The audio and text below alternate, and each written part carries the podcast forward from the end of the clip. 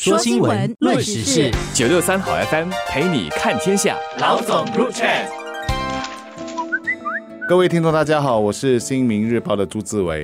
大家好，我是联合早报的郭丽娟。新加坡有好多间殡仪馆都呃明文规定说要禁止 LED 的。电子花圈，其实这件事昨天傍晚开始哈，在网络上已经很多人在讨论了。这个电子花圈，一些人也称它为环保花圈啊，因为它用的是比较节能的 LED 灯泡，然后搭配仿真花，所以大家都说啊耐用啦，又可以重复使用等等。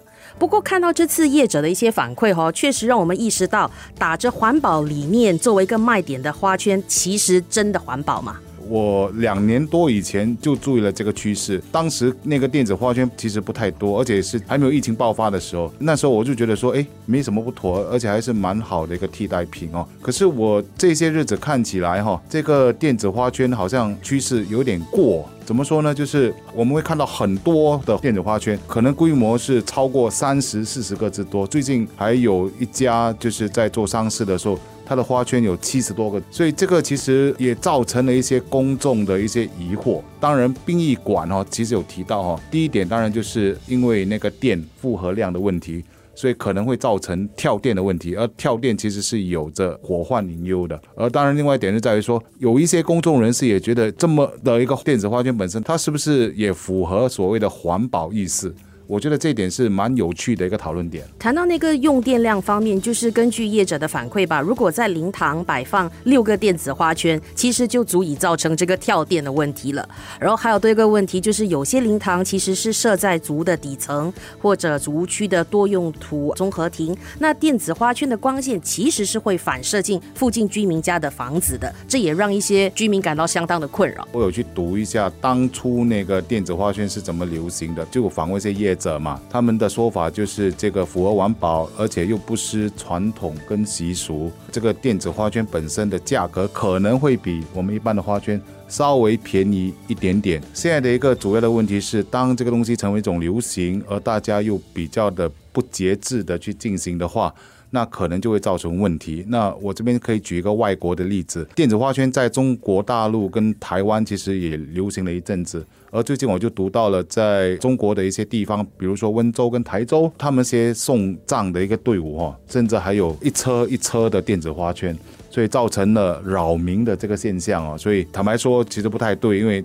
当这个东西已经不符合一种我们所谓的环保概念了吧？因为人家都觉得说被侵犯的感觉。我自己呢是其实没有在灵堂看过电子花圈，不过在报章上和网上看到这些图片的话，确实是觉得挺有气派的。有些是在马路边一整排摊开来，然后多少有一些江湖的味道吧。所以这样子铺张的做法，有些人就觉得其实是影响了一场丧礼的庄严，对逝者的那份尊重还在吗？而且还会间接影响到周围的邻居。我曾经看过那个电子荧光幕打的就是兄弟一路走好，这个当然可能是在表现一种兄弟的情谊啦。只是说，当这样的丧礼你是在祖屋楼下举办的话，觉得说对于一般公众人士怎么看待，我觉得也有商议的这个权利了。当然，现在在主屋区楼下电子花圈还是被允许的，没有问题。主要当然还是要考虑到那个电的那个负荷的问题了。只是殡仪馆目前。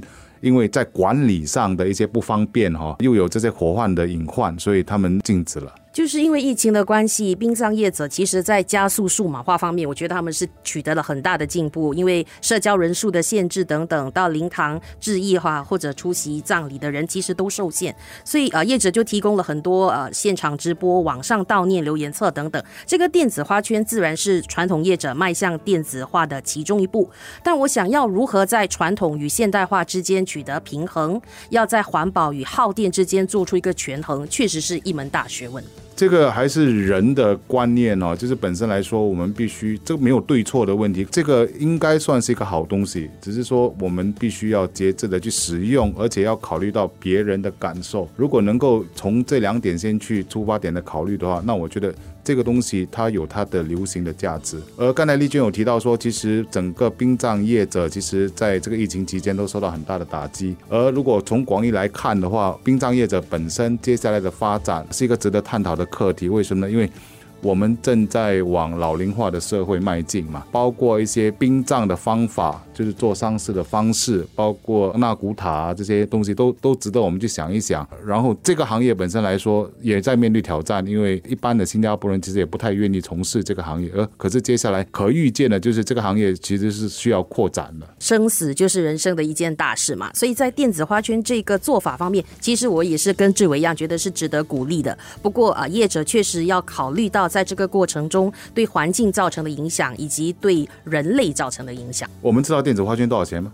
呃，我找了一下网上的资料，你通常是要一对来定的，所以一对的话大概一百八十元到两百元之间。如果鲜花的花圈，一般的价钱，如果是小型的，可能是六七十块钱；如果巨规模一点的话，可能就是百多两百块。所以这可能不单是涉及到钱的问题，而是你要用一个怎么样的方式去向逝者致意吧。对，那这现在形成的就是在说，可能这个东西的方便以及它的那个所显现的那个字体啊，那个打出来的字幕能够更好的表达出对死者的的意念哦，所以就变成说可能有稍微铺张的这个这个概念。那这一点上，我我觉得是值得我们去商榷的。只要能够做到不侵犯别人，而又对逝者有所敬意的话，我觉得适可而止就可以了。